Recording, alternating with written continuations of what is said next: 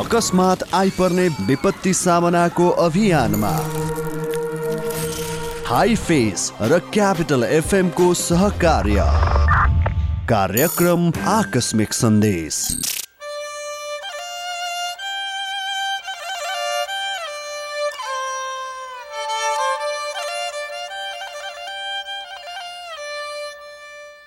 रोग लागिसकेपछि उपचार गर्नुभन्दा रोग लाग्न नदिनु नै बुद्धिमानी हुन्छ। नमस्कार कार्यक्रम आकस्मिक सन्देशमा यहाँलाई स्वागत छ। कार्यक्रम आकस्मिक सन्देशको साथमा उपस्थित भएकी छु म समीसा। यतिखेर मलाई कार्यक्रम तयार पार्न ध्वनि सम्पादनमा सुरेन भण्डारीको साथ मिलेको छ। Himalaya institute of fire and emergency services प्राली हाइफेसको सहयोगमा क्यापिटल मिडिया ग्रुपले तयार पारेको कार्यक्रम आकस्मिक सन्देश तपाईँ हरेक दिन यही समयमा सुन्न सक्नुहुन्छ। यो कार्यक्रम तपाईँले क्यापिटल मिडिया नेटवर्क मार्फत काठमाडौँमा capital FM ninety two point four megahertz प्रदेश नम्बर एकमा radio Sarangi one one point three megahertz र गण्डकी प्रदेशमा radio Sarangi ninety three point eight megahertz सहित देशका विभिन्न रेडियो मार्फत एकैसाथ सुन्न सक्नुहुन्छ। साथै यस कार्यक्रमलाई तपाईँले अनलाइनमा पनि सुन्न सक्नुहुनेछ। अनलाइनमा सुन्नको लागि तपाईँले सिएफएम अनियर डट कम र रेडियो सारङ्गी डट कममा लगइन गरी संसारभर जुनसुकै ठाउँबाट हामीलाई सुन्न सक्नुहुन्छ। विशेष गरी कार्यक्रम आकस्मिक सन्देशमा हामी आकस्मिक रूपमा आइपर्ने प्राकृतिक प्रकोप विपद आइपर्ने आकस्मिक जोखिम रोकथाम तथा न्यूनीकरणका बारेमा कुराकानी गर्छौँ। साथै त्यस्ता खाली जोखिम विपद तथा प्राकृतिक प्रकोप न्यूनीकरणका उपायहरूको बारेमा कुराकानी गर्नुको साथै यसै सम्बन्धी सन्दर्भ सामग्रीहरू प्रस्तुत गर्ने गर्छौँ।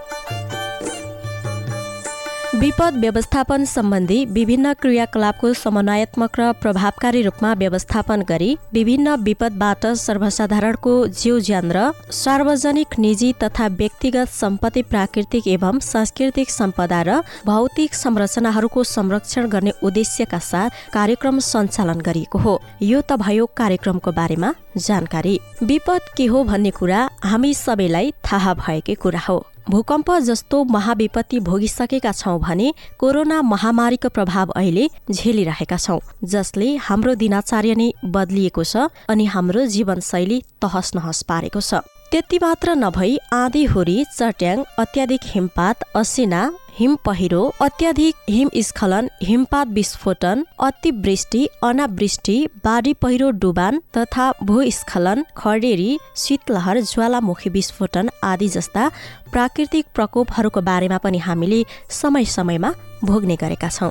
त्यस्तै मानव सिर्जित अर्थात् अप्राकृतिक विपदहरूबाट पनि हामीले धेरै नै क्षति बेहोरिरहेका छौँ। विभिन्न खालको रोग व्याधि महामारी अनिकाल डढिलो आगलागी विभिन्न दुर्घटना वातावरणीय प्रदूषण वन विनाश आदिलाई अप्राकृतिक तथा मानव सृजित प्रकोप तथा विपदको रूपमा लिन सकिन्छ। समग्रमा हामी विपदलाई कुनै स्थानमा आपतकालीन अवस्था सिर्जना भई धनजनको क्षतिको साथै जीवनयापन र वातावरणमा प्रतिकूल असर पार्ने प्रक्रिया विपद हो भनेर परिभाषित गर्न सक्छौँ। आदरणीय श्रोतावृन्द आजको श्रृङ्खलामा पनि हामी विभिन्न विपद सम्बन्धी समाचार विपद व्यवस्थापन तथा जोखिम न्यूनीकरण तथा अनुभवका बारेमा गरिएको कुराकानीको साथै आजको मौसम सम्बन्धी जानकारी लिएर उपस्थित भएका छौँ। कार्यक्रमको सुरु गरौँ संसारभरका विपद सम्बन्धी समाचारबाट। विपद जोखिम न्यूनीकरण तथा व्यवस्थापन प्राधिकरणले यो वर्ष बाढी पहिरो डुबान कटान लगायत मनसुनी प्रकोपबाट विपदका तीस लाख घटना हुने प्रक्षेपण गरेको छ। प्राधिकरणका अनुसार आसन्न मनसुन अवधिमा बाह्र लाखभन्दा बढी बाढी डुबान तथा कटानका घटना हुने आकलन गरेको छ। त्यस्तै दुई लाख पचास हजारवटा पहिरो र पानीजन्य अन्य पन्ध्र लाखवटा जोखिमका घटना घट्न सक्ने अनुमान गरिएको छ। वर्षयामका कारण बाढी पहिरो र डुबानका घटना हुन थाले पनि रोकथामका योजना प्रभावकारी बन्न सकेका छैनन्। विपद जोखिम न्यूनीकरण तथा व्यवस्थापन प्रकोप विरुद्ध सङ्घ प्रदेश र स्थानीय सरकार निजी क्षेत्र गैर सरकारी सङ्घ संस्था र अन्तर्राष्ट्रिय मानवीय सहायता एजेन्सीलाई प्रभावकारी रूपमा परिचालन गर्ने निर्णय कार्यकारी बैठकले गरे पनि त्यस अनुसार तिनी तहका सरकारबाट काम हुनेमा सरकारी अधिकारीहरू नै आशंका गर्छन्। नेपाली सेना र सशस्त्र प्रहरीले गृह मन्त्रालय र प्राधिकरणमा पेश गरेको मनसुनी प्रकोप विरुद्धको प्रतिकारी योजनामा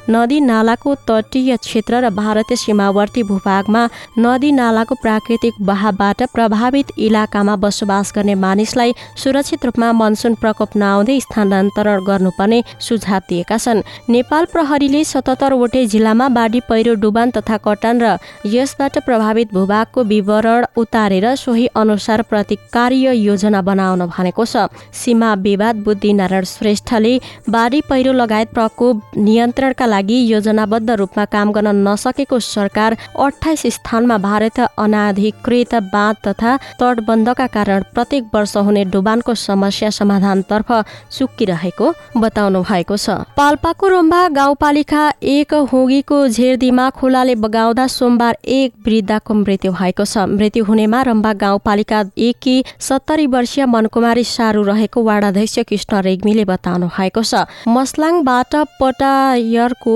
पसलमा आउने क्रममा उनलाई खोलाले बगाएको थियो। खोलाले बगाएर काली गण्डकी नदीको किनारमा फालेको अवस्थामा उनलाई भेटिएको वाडाध्यक्ष रेग्मीले बताउनुभयो। विराटनगर महानगरपालिका छ स्थित इस्टर्न कोल्ड स्टोरमा वेल्डिङ गर्ने क्रममा करेन्ट लागेर आइतबार एकजनाको मृत्यु भएको छ। मोरङको बुढी गङ्गा गाउँपालिका पाँचका पच्चिस वर्षीय सन्तोष महत्वको करेन्ट लागेर मृत्यु भएको हो। मोरङ प्रहरीका प्रवक्ता डिएसपी मानबहादुर राईका अनुसार करेन्ट लागेर बेहोस भएका महत्वको उपचारका क्रममा विराटनगर नर्सिङ होममा मृत्यु भएको हो। र चितवनको कालिका नगरपालिका छ स्थित भित्री सडक खण्डमा सोमबार बिहान मोटरसाइकल दुर्घटना हुँदा एकजनाको मृत्यु भएको छ। मृत्यु हुनेमा कालिका नगरपालिका चारका सत्ताइस वर्षीय राम महत्व रहेका छन्। जिल्ला प्रहरी कार्यालय चितवनका अनुसार राति एक बजे कमलपुरबाट स्वामीपुरतर्फ गइरहेको प्रदेश तिन शून्य तिन शून्य शून्य दुई प बिस तेइस नम्बरको पल्सर मोटरसाइकल खेतमा पानी लैजाने कुलोको कलभर्टबाट खसेको थियो। दुर्घटनामा गम्भीर घाइते उनलाई तत्काल भरतपुर अस्पताल ल्याइएको थियो। उपचारको क्रममा उनको मृत्यु भएको प्रहरीले जनाएको छ। कार्यक्रमको सुरुमा हामीले विभिन्न विपद सम्बन्धी समाचार प्रस्तुत गर्यौं। श्रोता कार्यक्रम आकस्मिक सन्देशमा समाचारपछि अब केही अहिलेको परिस्थितिको बारेमा कुराकानी गरौं। अझ भनौ कोरोना भाइरस अर्थात् कोभिड नाइन्टिनको बारेमा। हामी सबैलाई थाहा भएकै कुरा हो। यसले विश्वलाई नै तहस नहस पारेको छ। मै हो भन्ने शक्तिशाली राष्ट्रहरू पनि निरीह बनेका छन्। हालसम्म सयौंको ज्यान लिइसकेको कोरोना भाइरसको औषधि पत्ता नलागिसकेको अवस्थामा चीन बेलायत अमेरिका लगायतले यसको भ्याक्सिन निर्माण प्रयासमा छन् भने विभिन्न परीक्षणहरू भइरहेका छन्।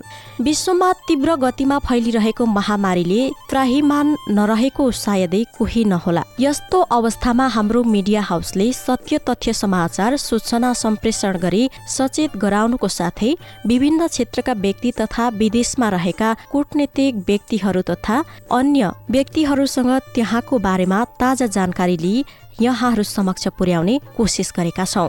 विशेष गरी महामारीसँगै विभिन्न खाले भ्रम हल्लाहरूका कारण पनि मानिस झनै त्रसित बनेको अवस्थामा हामीले कोरोनाका बारेमा स्वास्थ्य विशेषज्ञहरूसँग कुराकानी गरी सही कुरा जनमानसमा ल्याउनको साथै यहाँहरूमा सचेत गराउने कोसिस गरिरहेका छौँ। आजको श्रृङ्खलामा हामी कोभिड नाइन्टिन रोकथाम र नियन्त्रणका लागि भइरहेका प्रयास र आवश्यक तयारीका बारेमा डडेलधुराका प्रमुख जिल्ला अधिकारी जगन्नाथ पन्तसँग गरिएको कुराकानी राख्नेछौँ। आउनुहोस्। अबको पालोमा सहकर्मी प्रतीक नेउपानेले डडेलधुराका प्रमुख जिल्ला अधिकारी जगन्नाथ पन्तसँग गर्नुभएको यो कुराकानी सुनाऊ नेपाल सरकारले निर्णय गरेर यो यो सेवाहरू हाल सञ्चालन नगर्ने यो यो सेवाहरू खुल्ला गर्ने भनेर जुन निर्णय भएर आएको थियो क्याबिनेटबाट मन्त्री परिषदको बैठकबाट त्यो अनुसार हामीले पनि असाढ एक गतेदेखि खोल्ने भनेका सबै सेवाहरू क्षेत्रहरू सबै खुला नै गरेका थियौँ। हजुर। र यो समयमा अब हामी कहाँ पनि डडेलधुरा जिल्लामा पनि भारतबाट नेपाल फिर्ता घर फिर्ता भएका व्यक्तिहरूको सङ्ख्या अत्याधिक नै रहेको थियो। यो पछिल्लो चरणमा जेठको छ गतिपछि पनि लगभग सतसठी सयजना मान्छेहरू आउनुभएको थियो। र एकै पटकमा हाम्रो कुनै समयमा छ्यालिस सयसम्म क्वारेन्टाइनमा पनि रहेको अवस्था थियो। र त्यो समयमा यो हामीले स्वाप कलेक्सन गरेर टेस्ट गर्न पनि नपाएको अवस्था थियो। सबैतिर स्वाबहरू टेस्टको लागि क्युमा भएको हुनाले तत्काल स्वाब सङ्कलन नगर्ने भन्ने कुरा थियो। जबकि व्यक्तिहरू अठार बिस दिनसम्म भन्दा बढी बसिसकेको अवस्था थियो क्वारेन्टाइनमा र उहाँहरूको स्वास्थ्य अवस्था पनि कुनै त्यस्तो समस्याग्रस्त नदेखिएको कोभिड नाइन्टिनको सङ्क्रमणको लक्षणहरू पनि नदेखिएको अवस्थामा हामीले यहाँ उपलब्ध भएका आरडिटीबाट पनि टेस्ट गरियो। त्यो टेस्ट गर्दाखेरि चार सय चौवालिसजनाको पोजिटिभ आएको थियो। हजुर। अनि ती समेत र अन्यहरूको कसैको आरडिटी नगरिकन स्वाप कलेक्सन गरेको थियो। त्यो गर्दाखेरि झन्डै चौसठीजनाको चौसठी सयजना जतिको हाम्रो आरडिटी टेस्ट भएको थियो त्यसमध्ये चार सय चौवालिस पोजिटिभ केस देखिएको। र स्वाप सङ्कलन गरेको सोह्र सय सातजनाको स्वाप कलेक्सन गरेकोमा अझै आठ सय चौबिसजनाको नतिजा आउन बाँकी छ। त्यो कलेक्सन गरेर पठाएको पनि कसैको अठार दिन भइसक्यो भने दस दिनभन्दा बढी भएको धेरै छ। त्यो अवस्थामा धेरै दिन भइसकेपछि एक झन्डै पच्चिस छब्बिस दिनभन्दा बढी क्वारेन्टाइनमा बसिसकेका व्यक्तिहरूमा कुनै पनि समस्या नभएको र फेरि इन्डियाबाट आएका व्यक्तिहरूलाई पनि राख्नुपर्ने कारणले गर्दा स्थानीय पालिकाहरूले कागज गराएर शर्तसहित कुनै स्वास्थ्य समस्या नदेखिएकोहरूलाई स्वापको रिजल्ट नआउँदै पनि होम क्वारेन्टाइन गरेको अवस्था पनि छन्। ती मध्येकाको अस्ति एकैचोटि चौरासीजनाको पोजिटिभ रिपोर्ट आयो। हिजो पनि नौजनाको थपिएको छ। र अझै आठ सय चौबिसजनाको आउँदाखेरि केही सङ्ख्याको पोजिटिभ आउन सक्ने अवस्था ले गर्दाखेरि र त्यो यहाँ अहिले एकैचोटि बजार सबै कारोबारहरू खुल्दाखेरि अब निजी यातायातहरू पनि सबै खुल्दाखेरि सबैतिर बढी भिडभाड भयो। हजुर। अब गाउँ गाउँपालिका नगरपालिकाहरूमा पनि देखिएका पोजिटिभ केसहरूलाई पनि तिनवटा आइसोलेसन गर्नुपर्ने भयो। र स्वाभाविक रूपमा त्यो पोजिटिभ केसहरू देखिसकेपछि जनमानसमा एक किसिमको बढी त्रास जस्तो देखिने स्थिति आएको कारणले गर्दाखेरि उहाँहरूलाई पनि थप आइसोलेसन गर्ने थप चेक जाँच गर्ने अवस्थाले गर्दा र केही समय भिड नियन्त्रण गर्नुपर्ने अवस्थाहरू आएको कारणले गर्दा हामीले हिजो तिन बजेदेखि केही समयको लागि अर्को सूचना नहुँदासम्म भनेका छौँ। हामी भोलि फेरि यसको विश्लेषण गर्छौँ। र त्यसको अब भिडभाड कम गर्ने र दूरी कायम कम गर्ने उपाय निकालेर धेरै दिन हामी यो राख्दैनौँ। तुरुन्तै पहिले जस्तो एउटा निश्चित समय सीमा तोकेर तरकारी अत्यावश्यक खाद्यान्न फलफुलका पसलहरूलाई निश्चित चार पाँच घन्टाको समय दिएर भिडभाड नहुने गरी खोल्ने त्यसपछि यिनी निर्माण व्यवसायका लागि आवश्यक पर्ने हार्डवेयरका पसलहरूलाई फेरि त्यो टाइम नपर्ने गरी छुट्टै टाइम तोकेर खुलाउने र आवाज जावतलाई पनि अनावश्यक रूपमा भिड हुन नदिने गरी र जुन दूरी कायम गर्न सकिने गरी त्यो फेरि त्यो नियममा ल्याउनको लागि पनि केही समय यो बन्द गर्न पर्ने एकदमै आवश्यक थियो। सबै जनताहरूको पनि त्यो किसिमको भावना थियो। त्यो कारणले गर्दाखेरि हामीले हिजो तिन बजेदेखि आह्वान गरेका हौँ। हामीले माइकिङ गर्ने बित्तिकै सबैले स्वतस्फूर्त रूपमा पसलहरू व्यवसायहरू बन्द गरेको अवस्था छ। र निजी सवारी साधनहरू विशेष गरेर बढी मात्रामा मोटरसाइकलहरू यो पनि अहिले नचलेको अवस्था छ। यो सर्वसाधारण सबै आम जनताको पनि चाहेकै विषय हुँदाखेरि हामीले सुरक्षित हुनको लागि सामाजिक सङ्क्रमण कोभिडको नफैलियोस् भन्नको लागि यसलाई चाहिँ नि केही समय बन्द गरिसकेपछि व्यवस्थित गरेर लैजाने उद्देश्यले यो गर्नु परेको अवस्था हो। जस्तो अब पछिल्लो अवस्थालाई हेर्दाखेरि डडेलधुरा जोखिमयुक्त जिल्लाकै रूपमा हामीले त्यसलाई हेर्न सक्नुहुन्छ भलै सरकारले जोखिमयुक्त जिल्लाको रूपमा तोकिसकेको छैन चारवटा जिल्लालाई मात्रै तोकेको छ अहिलेसम्म होइन? अब यो थप जोखिम न्यूनीकरणका लागि के कस्ता प्रयासहरू अब गर्ने आगामी रणनीतिहरू के छन्? होइन यो जोखिम न्यूनीकरणका लागि। अनि अहिले जति देखिएका यी केसहरू छन् पोजिटिभ केसहरू छन् यिनीहरू भारतबाट आएका अर्थात् अन्य जिल्ला अथवा अन्य देशहरू तेस्रो मुलुकबाट आएका मानिसहरूमा देखिएको छ कि स्थानीय समुदायमा पनि देखिएको छ? यो अहिले जुन पोजिटिभ केस देखिएको छ यो सबै भारतबाट आएर क्वारेन्टाइनमा बसेका व्यक्तिहरूमा देखिएको हो। अरू व्यक्तिमा यहीँ बसेको व्यक्तिहरूमा देखिएको छैन। हुन त जलदुरामा सबभन्दा पहिलो केस देखिँदाखेरि विदेश नगएका र एकजना कर्मचारीमै देखिएको थियो। उहाँको दोस्रो तेस्रो रिपोर्ट नेगेटिभ आयो। अब त्यो हामी सबै पनि अचम्मित भएका थियौँ। तर अहिले जुन देखिएको केस भनेको भारतबाट आएर क्वारेन्टाइनमै बसिसकेका व्यक्तिहरूमा देखिएको हो अन्य व्यक्तिहरूमा देखिएको उहाँहरूबाट अरूलाई ट्रान्सफर भएको सरेको भन्ने अवस्था चाहिँ छैन। उहाँहरू सबैको स्वास्थ्य अवस्था पनि एकदमै राम्रो छ। अब नेपाल सरकारले चारवटा जिल्ला कपिल वस्तु सर्लाही रौतहट र अर्को दैलेख हजुर। दैलेखमा बढी देखिएको ठाउँहरूमा सेवा लकडाउन पूर्ण गर्ने भनेर जुन आएको भए पनि कपिल वस्तुको जनसङ्ख्या झन्डै छ लाख छ। सर्लाहीको जनसङ्ख्या साढे आठ लाख हो। हजुर। रौतहटको पनि त्यस्तै छ लाखकै हाराहारीमा छ लाखभन्दा माथिको जनसङ्ख्या होला। डडेलधुरा जिल्लाको हकमा कुरा गर्दा दुई हजार अडसठी सालको जनगणना अनुसार यहाँको जनसङ्ख्या डेढ लाखभित्र छ। डेढ लाखभित्रको ठाउँमा एक सय बत्तिस तेत्तिसजना पिसिआर पोजिटिभ देखिने र अझै केहीको स्वापको रिजल्ट आउन सके अवस्थामा पपुलेसन डेन्सिटीको हिसाबले जनसङ्ख्याको सङ्ख्याको हिसाबले हेर्दाखेरि त्यो सात आठ लाख जनसङ्ख्या भएको ठाउँमा तिन चार सय देखिनु र यो डेढ लाख जनसङ्ख्या भएको ठाउँमा एक सय तिस बत्तिसजना देखिनु भनेको त झन् बढी सङ्ख्या हो जस्तो लाग्छ हजुर तुलनात्मक रूपमा।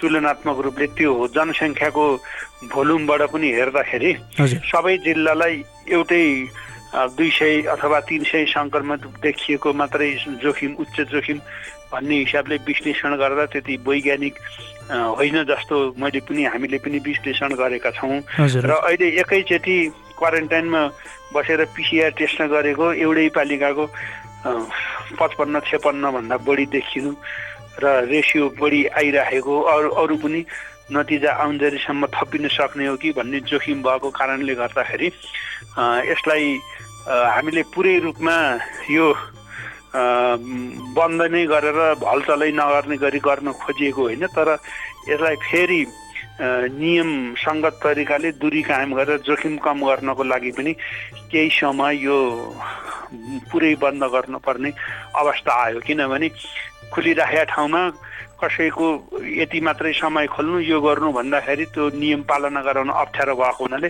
एकपटक पुरै शून्य गराउने भेकुम भनौँ न पुरै बन्द गराइसकेपछि फेरि विश्लेषण गरिसकेपछि अनि अत्यावश्यक सेवाहरू यी सेवाहरू सबै चिजहरूलाई टाइम तोकेर यो मिलाएर बिस्तारै अप्ठ्यारो पनि नपर्ने गरी सबै काम गतिविधिहरू चल्ने गरी पुनः नियम लगाउनको लागि यो अति जरुरी भएको हामीले विश्लेषण गऱ्यौँ। त्यही आधारमा चाहिँ नि यो गरिएको हो। आगामी दिनमा पनि यो सङ्क्रमण दर फैलिने क्रम नरोकिन्जेलसम्म यही रणनीति अगाडि बढ्छ। होइन यो सबभन्दा कुरो हामीले हाम्रो भोलिका दिनहरूमा कुनै किसिमका आर्थिक क्रियाकलापहरू पनि अवध अवरुद्ध नहुने अत्यावश्यक सेवाहरूलाई पनि व्यवधान नपर्ने तिनीहरू पनि आवश्यक मात्रामा सञ्चालन गर्न सकिने गरी आपूर्ति व्यवस्थालाई पनि असर नपर्ने गरी र सामाजिक रूपमा सङ्क्रमण नफैलियोस्। भन्ने हिसाबबाट सोचेर त्यसलाई सँगसँगै रूपमा लिएर जाने सोचमा छौँ। जस्तो पछिल्लो समय अब नेपालमा देखिएका सङ्क्रमितहरू प्राय म्याक्सिमम् सङ्क्रमितहरू चाहिँ भारतबाट आएकाहरू नै छन् अब डडेलधुराको पनि अवस्था त्यही छ भनेर यहाँले भन्नुभयो। अब अहिले भारतबाट आउने क्रम कस्तो छ? त भारतबाट आउनेको चाप घट्यो कि छैन? अहिले भारतबाट आउनेको चाप धेरै मात्रामा घटेको छ।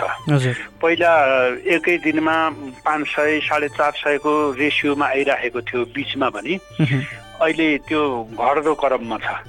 हामीकोमा कुनै समयमा कुनै दिनमा हामी कहाँमा टोटल क्वारेन्टाइनमा बसेको सङ्ख्या छ्यालिस सयसम्म थियो भने अहिले त्यो उहाँहरू बिस बाइस दिन पच्चिस दिन क्वारेन्टाइनमा बसिसकेका उहाँहरू चाहिँ नि त्यहाँबाट रिलिज भइसक्नु भएको घर जानुभएको। त्यो कारणले गर्दाखेरि अहिले सङ्ख्या घटेर हामी कहाँ हिजोसम्म सोह्र सयको सङ्ख्यामा झरिसकेका छ क्वारेन्टाइनमा बस्नेहरूको। र थपिने क्रम पनि एकदमै थोरै भएको छ। अब कुनै दिन पचास साठीजनाको दरले छ भने कहिले चाहिँ तिस पैँतिसजनाको छ। यो हिजो आएको सङ्ख्या अझै त्योभन्दा पनि कम छ। अहिले चाहिँ घट्दो क्रममा छ। अहिले तत्काल हेर्दाखेरि पछि फेरि थपिने हो कि होइन त्यो त अब आङ्कलन गर्न सकिया छैन। हामीले पच्चिस हजार जति व्यक्ति भारतबाट जलन्दरा जिल्लामा फर्केर आउँछन् भन्ने हामीले अनुमान गरेका थियौँ। तर अब अहिले चैतको पहिलो हप्तातिर लकडाउन सुरु नहुँदै आएका बाइस सयजना जति व्यक्ति हुनुहुन्थ्यो। भने अहिले पछिल्लो चरणमा लकडाउन पछि अनि बिचमा फेरि नेपाल सरकारले जुन भारतका नाकाहरूबाट आउन दिने भनेर तोकिएका नाकाहरूबाट आएका व्यक्तिहरू पछिल्लो चरणमा लगभग हाम्रो त्यही बहत्तर सयजना जति पचहत्तर सयजना जतिको हाराहारीमा आउनु भएको हो त्यो हिसाबले गर्दाखेरि अब अहिले आउने फ्लो चाहिँ जति एक्सपेक्ट गरिएको थियो त्यो जुन ट्रेन थियो त्यो अहिले एकदमै घट्दो क्रममा छ। हवस् यो महत्त्वपूर्ण संवादका लागि यहाँलाई धन्यवाद। हस् हजुरलाई पनि धेरै धेरै धन्यवाद। श्रोता तपाईँ अहिले कार्यक्रम आकस्मिक सन्देश सुन्दै हुनुहुन्छ। कार्यक्रम आकस्मिक सन्देश Himalaya institute of fire and emergency services प्राली हाइफेसको सहयोगमा क्यापिटल मिडिया ग्रुपले तयार पारेको हो। यसमा हामी आकस्मिक रूपमा निम्तिन सक्ने प्राकृतिक प्रकोपहरूको बारेमा जानकारी यसबाट बच्ने उपायको बारेमा कुराकानीका साथै जानकारी दिने गर्दछौँ। अहिले तपाईँले नोवेल कोरोना भाइरस रोकथाम र नियन्त्रण गर्नका लागि भइरहेका प्रयासहरूबारे डडेलधुराका प्रमुख जिल्ला अधिकारी जगन्नाथ पन्तसँग सहकर्मी प्रतीक नेौपानेले गर्नुभएको कुराकानी सुन्नुभयो। यो कुराकानीसँगै हामी कार्यक्रमको अन्तिम चरणमा आइपुगेका छौँ। अन्तमा हामी वर्तमान मौसम प्रणालीको बारेमा जानकारी गराउन चाहन्छौ। नेपालमा मनसुन सक्रिय भएसँगै देशभर वर्षा भइरहेको छ। वर्षासँगै कतिपय स्थानमा बाढी र पहिरो समेत आएको छ भने राजमार्ग समेत अवरुद्ध रहन थालेका छन्। जल तथा मौसम विज्ञान विभागका अनुसार जुन बाह्रदेखि पूर्वी नेपालबाट प्रवेश गरेको मनसुन सुदूरप्रदेशसम्म फैलिसकेको छ। मनसुनी गतिविधि सक्रिय भएकाले देशभर मध्यम वर्षा भइरहेको छ। अझै केही दिनसम्म काठमाडौँ उपत्यका सहित देशभर पानी पर्ने विभागको भनाइ छ। वर्षासँगै विभिन्न नदीमा पानीको बहाव बढ्ने पहिरो जाने सडक यातायात प्रभावित हुने सम्भावना रहेकाले सतर्कता अपनाउन आग्रह समेत गरिएको छ। यसै मौसम सम्बन्धी जानकारीसँगै आजको कार्यक्रम आकस्मिक सन्देशको निर्धारित समय सकिने लागेको छ। कार्यक्रमको नयाँ श्रृङ्खलाको साथमा भोलि फेरि उपस्थित हुनेछौ। अहिलेसम्म कार्यक्रम सुनेर हामीलाई साथ दिनुभयो तपाईँलाई धन्यवाद। कार्यक्रम सम्बन्धी कुनै सल्लाह सुझाव र प्रतिक्रिया पनि दिनुहुनेछ भन्ने आशा राख्दै ध्वनि सम्पादनमा साथ दिनुहुने प्राविधिक मित्र सुरेन भण्डारीलाई धन्यवाद दिँदै कार्यक्रम आकस्मिक सन्देशको यस श्रृङ्खलाबाट समीसा विदा हुन्छु। नमस्कार।